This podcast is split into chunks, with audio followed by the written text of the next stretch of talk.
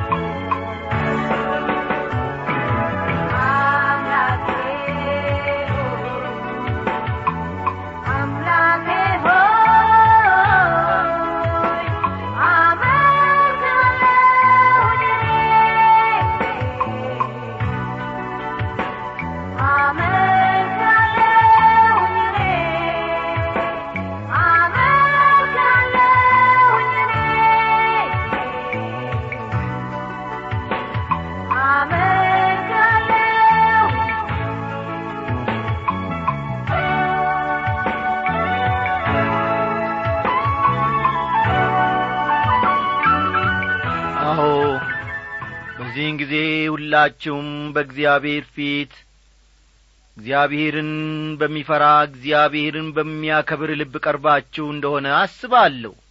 እግዚአብሔርን በዚህ ዐይነት መልክ እንግዲህ በዛሬው ምሽት ክፍለ ጊዜ ጥናታችን እያከበርን እያመለክ ነው ጥናታችንን እንቀጥላለን ማለት ነው።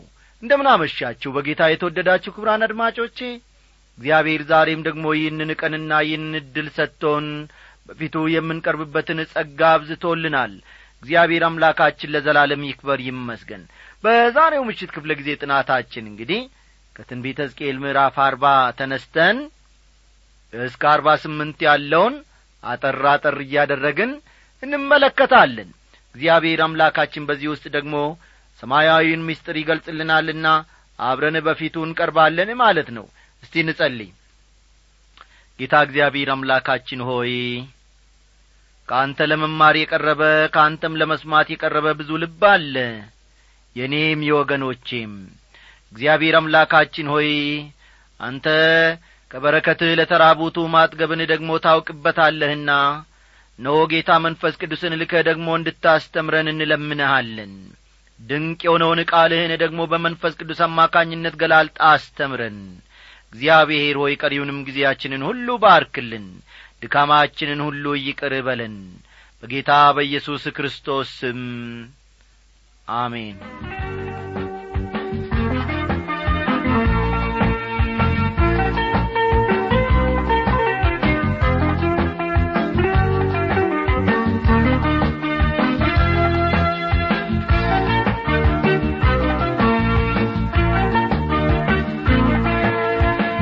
ክቡራን አድማጮቼ እንግዲህ ባለፈው ክፍለ ጊዜ ጥናታችን በጎግ ላይ ስለሚመጣው ፍርድ ተጨማሪና ዝርዝር ማብራሪያዎችን መመልከታችን የሚታወስ ነው። ዛሬ ትላንት ቃል እንደ ገባውላችሁ የምዕራፍ አርባንና እንዲሁም ደግሞ አለፍ ብለን እስከ ምዕራፍ አርባ ስምንት ያለውን አንዳንድ ነጥቦችን አብረን እንመለከታለን ማለት ነውና መጽሐፍ ቅዱሶቻችሁን ገለጥ ገለጥ አድርጋችሁ እንደ ተለመደ ሁሉ ከትንቢተ ሕዝቅኤል ምዕራፍ አርባ ቁጥር አንድን አውጡ።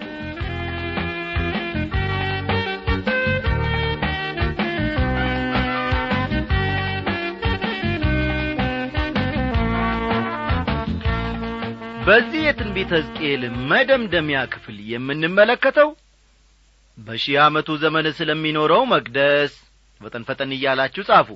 ትላንት አንዳንድ ነጥቦችን ያልያዛችሁ ከሆነ ዛሬ እንግዲህ ለመጻፍ ያመቻችኋል ማለት ነው በሺህ ዓመቱ ዘመን ስለሚኖረው መቅደስ። በመቅደሱ ውስጥ ስለሚደረገው አምልኮና ዝርዝር ሁኔታ። በመቅደሱ ውስጥ ስለሚደረገው አምልኮ ዝርዝር ሁኔታና ስለሚደረገው አምልኮ ዝርዝር ሁኔታና ምድሪቱን በተመለከተ ምድሪቱን በተመለከተ ሕዝቅኤል ስላየው ራእይ ምድሪቱን በተመለከተ ሕዝቅኤል ስላየው ራእይ ይሆናል ማለት ነው። የመቅደሱን ዝርዝር ሁኔታ በተመለከተ እስቲ አንዳንድ ነጥቦችን አብረን እንመልከት። ከምዕራፍ አርባ እስከ አርባ ሁለት ያለው ልብ በሉ። ከምዕራፍ አርባ እስከ ምዕራፍ አርባ ሁለት ያለው ስለ መቅደሱ ዝርዝር ሁኔታ ያቀርባል። ስለ መቅደሱ ዝርዝር ሁኔታን ያቀርባል። መቅደሱ የሚኖረው በዚህ ምድር ሲሆን ይህንንም ነጥብ ያዙ። መቅደሱ የሚኖረው በዚህ ምድር ሲሆን በዚያ ወቅት ግን እውነተኞቹ አማኞች በራእይ ሀያ አንድ በተገለጸው ስፍራ ማለትም በአዲሲቱ ኢየሩሳሌም ነው የሚሆኑት። እውነተኞቹ አማኞች በራእይ ሀያ አንድ በተገለጸው መሠረት በአዲሲቱ ኢየሩሳሌም ይሆናሉ ማለት ነው። በአዲሲቱ ኢየሩሳሌም ይሆናሉ። ይህ ቦታ የአማኞች የዘላለም መኖሪያ ነው።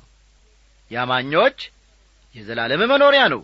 ይህችን ከተማ በተመለከተ ዮሐንስ ከሚሰጠን ዝርዝር ነገሮች አንዱ ሁሉንም የሚገዛ ጌታ አምላክና በጉ መቅደሷ ናቸውና መቅደስ በእርሷ ዘንድ አላየውም ይላል ራእይ ሀያ አንድ ቁጥር ሀያ ሁለትን ተመልከቱ። ዮሐንስ ራእይ ምዕራፍ ሀያ አንድ ቁጥር ሀያ ሁለት በሰማይ ምንም ዐይነት መቅደስ አይኖርም። በዚህ ምድር ግን ቢያንስ የሺህ ዓመቱ ግዛት እስኪፈጸም ድረስ መቅደስ መኖሩ አስፈላጊ ነው።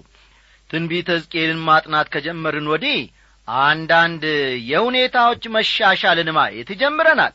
ከጠላት መደምሰስ በኋላ እስራኤል ወደ ሺህ ዓመቱ ግዛት ትገባለች። ልብ በሉ። ከጠላት መደምሰስ በኋላ እስራኤል ወደ ሺህ ዓመቱ ግዛት ትገባለች። ቤተ መቅደሱም በዚህ ምድር እንደ ገና ይመሠረታል ቤተ መቅደሱም እንደ ገና በዚህ ምድር ይመሠረታል ስለዚህ ምድር ስንናገር እስራኤላውያንና በዚያ ዘመን ደህንነትን ስለሚያገኙ እስራኤል ያልሆኑ ወገኖች እየተናገርን ነው ማለት ነው። በዚህ ወቅት ቤተ ክርስቲያን በክርስቶስ ወይም ከክርስቶስ ጋር በአዲሲቱ ኢየሩሳሌም ነው የምትሆነው። አስተዋላችሁ? በዚህ ወቅት ቤተ ክርስቲያን ከክርስቶስ ጋር በአዲሲቱ ኢየሩሳሌም ትሆናለች። እስቲ ቁጥር አንድን እናንብበው። በተማረክን በሀያ አምስተኛው ዓመት በዓመቱ መጀመሪያ ከወሩ በአስረኛው ቀን ከተማይቱ ከተመታች በኋላ በአሥራ አራተኛው ዓመት በዚያው ቀን የእግዚአብሔር እጅ በእኔ ላይ ነበረ እርሱም ወደዚያ ወሰደኝ ይላል። ኢየሩሳሌም ተደምስሳ ቤተ መቅደሱም ተቃጥሎ ነበር። ይሁን እንጂ ከዚያ በኋላ በሺህ ዓመቱ ዘመን ስለሚሠራው መቅደስና ስለሚመሠረተው መንግሥት እግዚአብሔር ለሕዝቅኤል እያሳየው ነው። ቁጥር ሁለትና ሦስት በእግዚአብሔር ራእይ ወደ እስራኤል ምድር አመጣኝ እጅግም በረዘመ ተራራ ላይ አኖረኝ። በዚያም ላይ በደቡብ ወገን እንደ ከተማ ሆኖ የተሠራ ነገር ነበረ። ወደዚያም አመጣኝ። እነሆም መልኩ እንደ ናስ መልክ የመሰለ አንድ ሰው በዚያ ነበረ። በእጁም የተልባ እግር ገመድና የመለኪያ ዘንግ ነበረ። እርሱም በበሩ አጠገብ ቆሞ ነበር ይላል። መጽሐፍ ቅዱስ ውስጥ አንድ ሰው መለኪያ ገመድ ይዞ ካየን ወይም ካነበብን ብዙውን ጊዜ ያ ሰው መልአክ መሆኑን መረዳት አለብን። የምንመለከተው እዚህም ላይ እንደ ሌላው ጊዜ ሁሉ አንድ ሰው የተባለው መልአክ ነው። ለእስራኤል የሚሠራውን ለማከናወን እግዚአብሔር እንቅስቃሴ ላይ መሆኑን ነው የምንረዳው። እስቲ ቁጥር አራትን ተመልከቱ። ሰውየውም የሰው ልጅ ሆይ ይህን አሳይህ ዘንድ አንተ ወደዚህ ተመርተሃልና በዐይንህ ኢ በጆሮህም ስማ በማሳይህም ሁሉ ላይ ልብህን አድርግ። የምታየውንም ሁሉ ለእስራኤል ቤት ንገር አለኝ ይላል።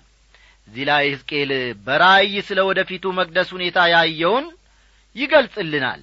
ቁጥር አምስት እነሆም በቤቱ ውጪ በዙሪያው ቅጥር ነበረ።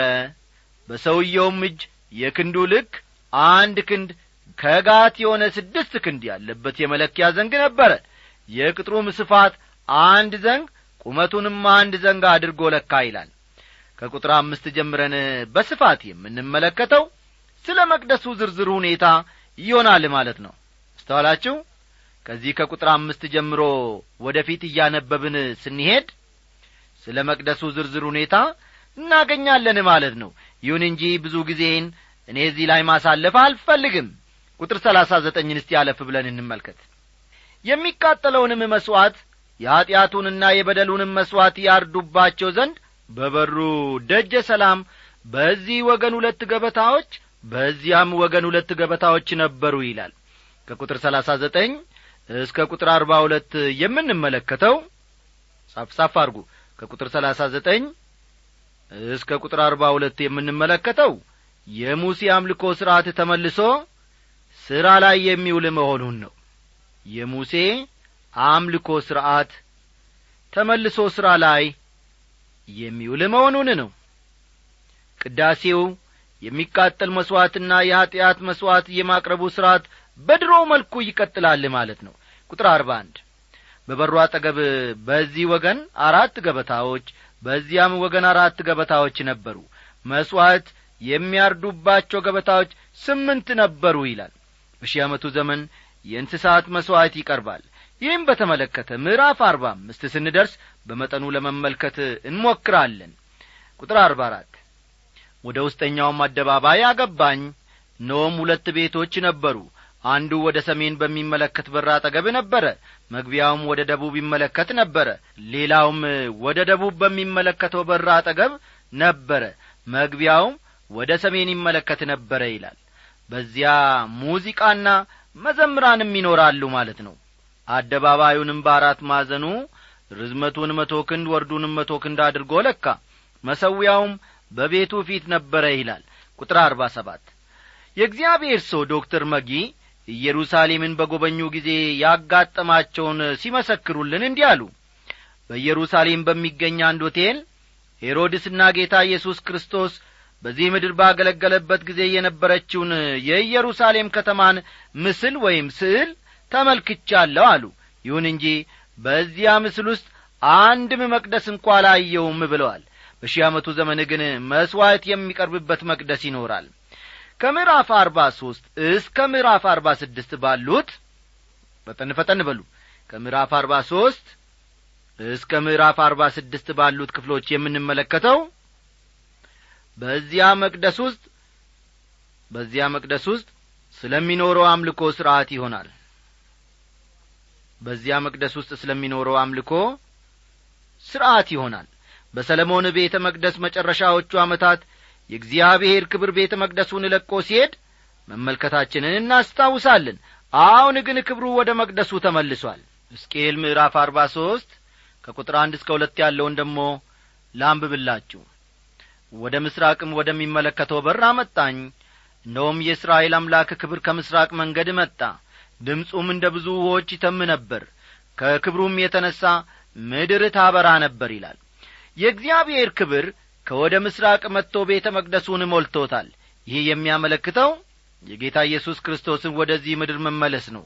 እርሱ ሲመጣ የእግዚአብሔር ክብር አብሮት ይመጣል። ቁጥር አራት የእግዚአብሔርም ክብር ወደ ምሥራቅ በሚመለከት በር ወደ መቅደሱ ገባ ይላል። ይህን ምክንያት በማድረግ ጌታ ከወደ ምሥራቅ በኩል እንደሚመጣ ማሰብ ይቻላል። ስለዚህ ጉዳይ እንደ ገና ከምዕራፍ አርባ አራት እንመለከታለን። ቁጥር አሥራ ዘጠኝ ያገለግሉኝ ዘንድ ወደ እኔ ለሚቀርቡ ከሳዶቅ ዘር ለሚሆኑ ለሌዋውያኑ ካህናት ለኀጢአት መሥዋዕት የሚሆነውን ወይፈን ትሸጣቸዋለ ይላል ጌታ እግዚአብሔር። እዚህ ላይ የምንመለከተው መቅደሱ ውስጥ ስለሚፈጸመው አምልኮ ነው። በዚያ መቅደስ የሚቀርበው መሥዋዕት በባሕሪው መታሰቢያነት ያለው መሆኑን ነው የምንረዳው አስተዋላችሁ? በዚህ በቁጥር አሥራ ዘጠኝ መሠረት መቅደሱ ውስጥ ስለሚፈጸመው አምልኮ እናያለን ማለት ነው። የብሎይ ኪዳን መሥዋዕቶች ሁሉ ሲያመለክቱ የነበረው የክርስቶስን መስቀል ላይ መሞት ነው። መሥዋዕቶቹ በዋነኛነት ደረጃ የሚያሳስቡት ይህንኑ ነበር ማለት ነው።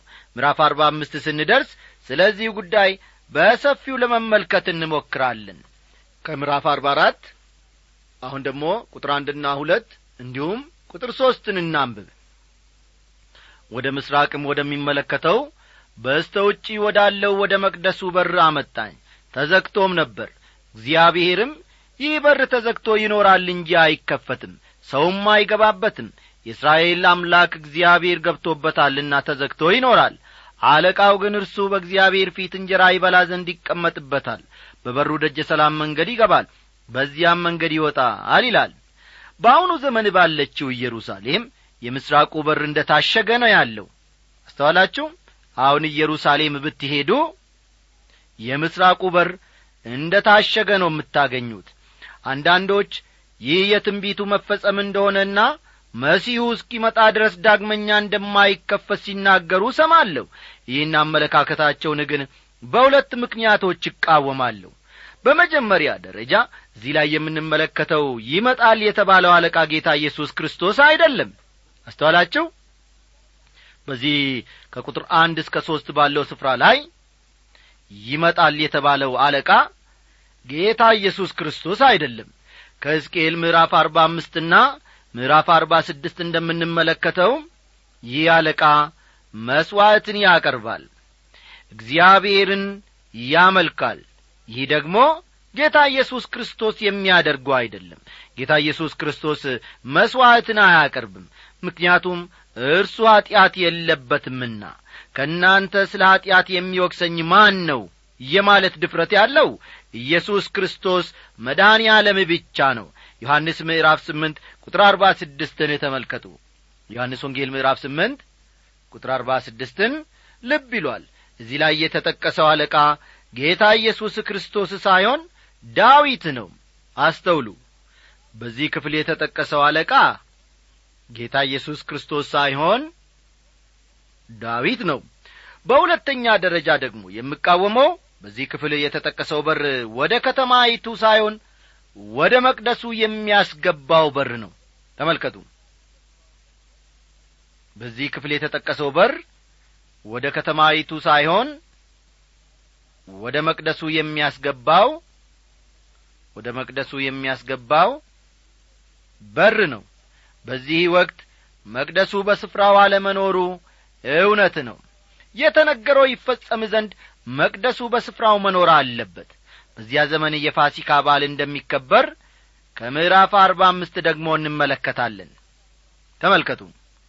በዚያ ዘመን የፋሲካ በዓል እንደሚከበር ከምዕራፍ አርባ አምስት እናያለን።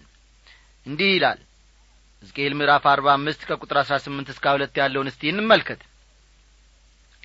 ጌታ እግዚአብሔር እንዲህ ይላል በመጀመሪያው ወር ከወሩም በመጀመሪያው ቀን ነውር የሌለበትን ወይፈን ውሰድ መቅደሱንም አንጻ። ካህኑም ከኀጢአቱ መሥዋዕት ደም ወስዶ በመቅደሱ መቃኖችና በመሰዊያው እርከን በአራቱ ማዕዘን በውስጠኛውም አደባባይ በበሩ መቃኖች ላይ ይርጨው ከወሩም በሰባተኛው ቀን እንዲሁ አድርግ። ይኸውም ስለ ሳተውና ስላላወቀው ሁሉ ነው። እንዲሁም ስለ ቤቱ አስተሰርዩ። በመጀመሪያው ወር ከወሩም በአሥራ አራተኛው ቀን የፋሲካን በዓል ታደርጋላችሁ። እስከ ሰባት ቀንም ድረስ ቂጣ እንጀራ ትበላላችሁ።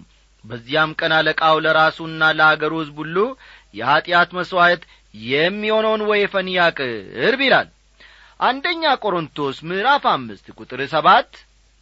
አንደኛ ቆሮንቶስ ምዕራፍ አምስት ቁጥር ሰባት ፋሲካችን ክርስቶስ ታርዷልና ይላል። ስለሆነም እዚህ ላይ የተጠቀሰው ፋሲካ የሚያመለክተው ክርስቶስን ማለት ነው። እዚህ ላይ የመሥዋዕቱን ሥርዓት እንደ ገና መጀመር በተመለከተ ለሚነሱ አንዳንድ ጥያቄዎች መልስ ለመስጠት እንሞክራለን።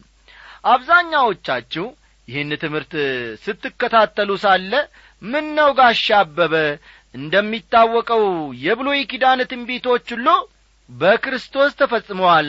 ታዲያ ድጋሚ ወደ ቀድሞ ሥርዓት መመለሱ ለምን አስፈለገ የሚል ጥያቄ በአይምሮአችሁ ሊፈጠር ይችላል።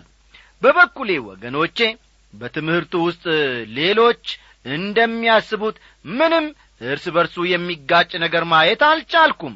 ምክንያቱም በሺህ ዓመቱ ዘመን የሚቀርቡት መሥዋዕቶች ሁሉ ልክ እንደ ጌታ ራት የክርስቶስን መስቀል ላይ ሞት ለመዘከር ወይም ለማስታወስ የሚቀርቡ መሥዋዕቶች ናቸው። አስተውሉ። በሺህ ዓመቱ ዘመን የሚቀርቡት መሥዋዕቶች ልክ እንደ ጌታ ራት ሁሉ እንደ ጌታ ራት ሁሉ የክርስቶስን መስቀል ላይ ሞት የክርስቶስን መስቀል ላይ ሞት ለመዘከር ወይንም ደግሞ ለማስታወስ የሚቀርቡ መሥዋዕቶች ናቸው።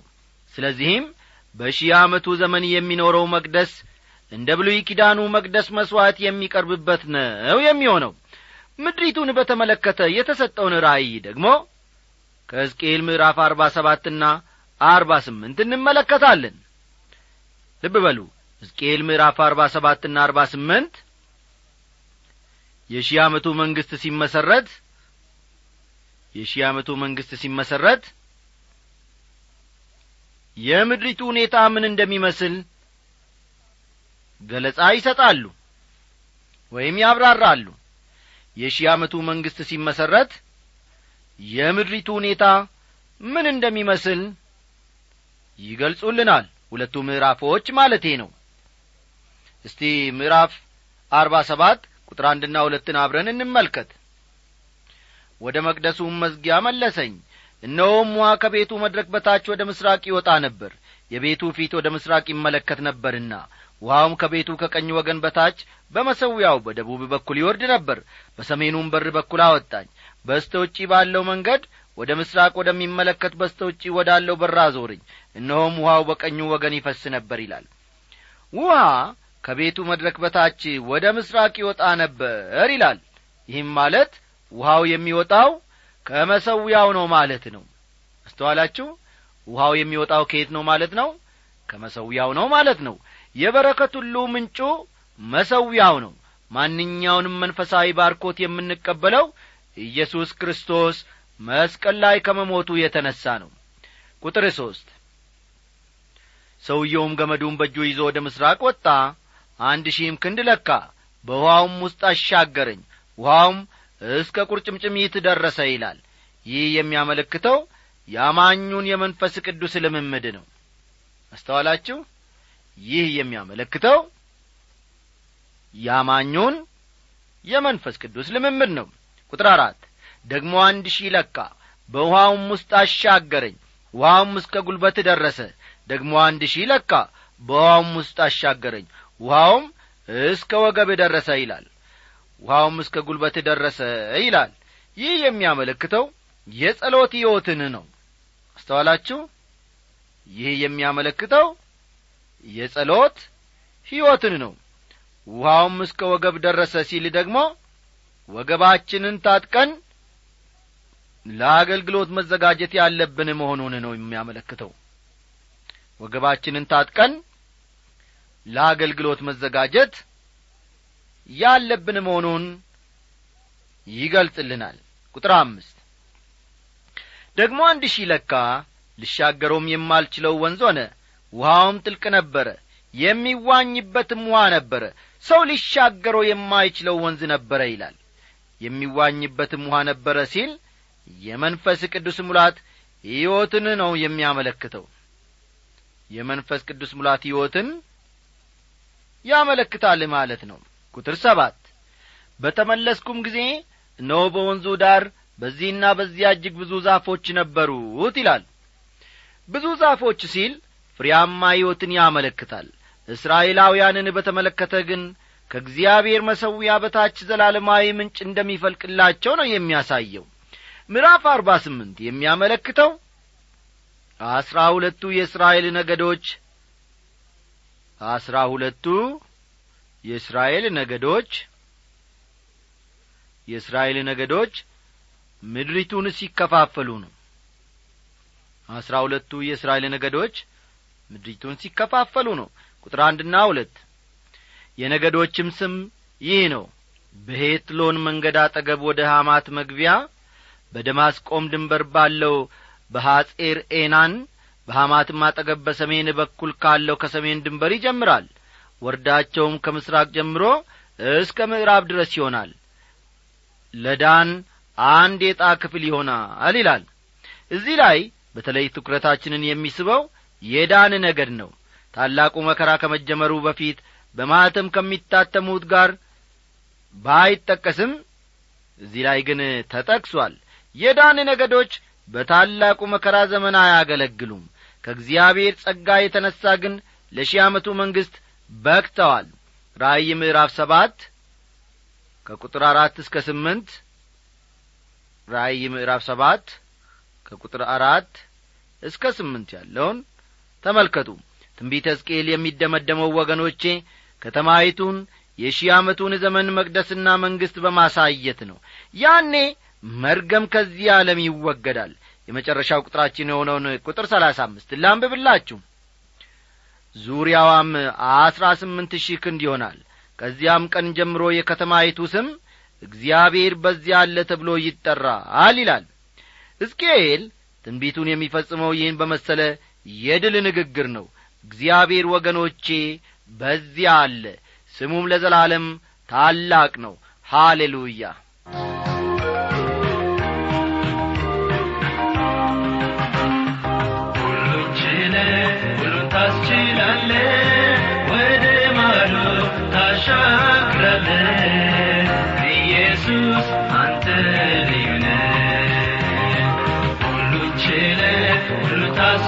ታስችላለ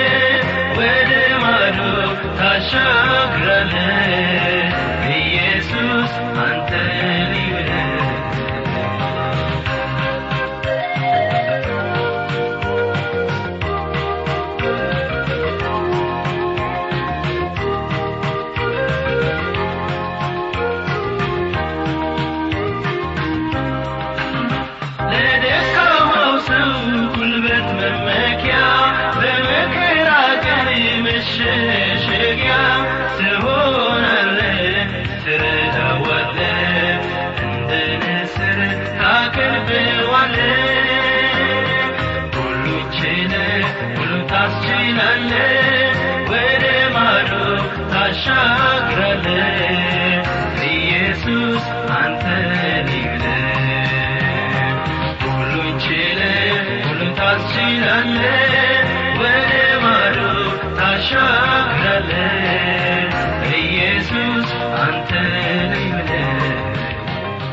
ክቡራን አድማጮቻችን እንግዲህ ዝግጅታችንን አስመልክቶ ጥያቄ ወይም ማስተያየት ቢኖራችሁ የመጽሐፍ ቅዱስ ትምህርት ክፍለ ጊዜ የመልእክት ሳጥን ቁጥር አስራ ሦስት ስልሳ ስድስት አዲስ አበባ ብላችሁ ጻፉልን። እግዚአብሔር አምላካችን ይህንን የትንቢተ ሕዝቅኤልን መጽሐፍ ጥናታችንን አስጀምሮ በሰላም ስላስጨረሰን ስሙን እጅግ አድርገን እናመሰግናለን። በእውነት እግዚአብሔር ከእኛ የሰወረው እግዚአብሔር ከእኛ የደበቀው ነገር ምን አለ? የመንግሥተ ሰማያትን ምስጢር ታላቁንም የእርሱን ድንቅ ቃል እነሆ ገላልጦ አስተምሮናል። ስሙ በሚቀጥለው ክፍለ ጊዜያችን ደግሞ የቲቶን መልእክት አብረን እናጠናለን ጌታ የተመሰገነ ይሁን። ደህና አደሩ ሁሉን ችለ ሁሉን ታስችላለ ወደ ባዶ ታሻግራለ ኢየሱስ አንተ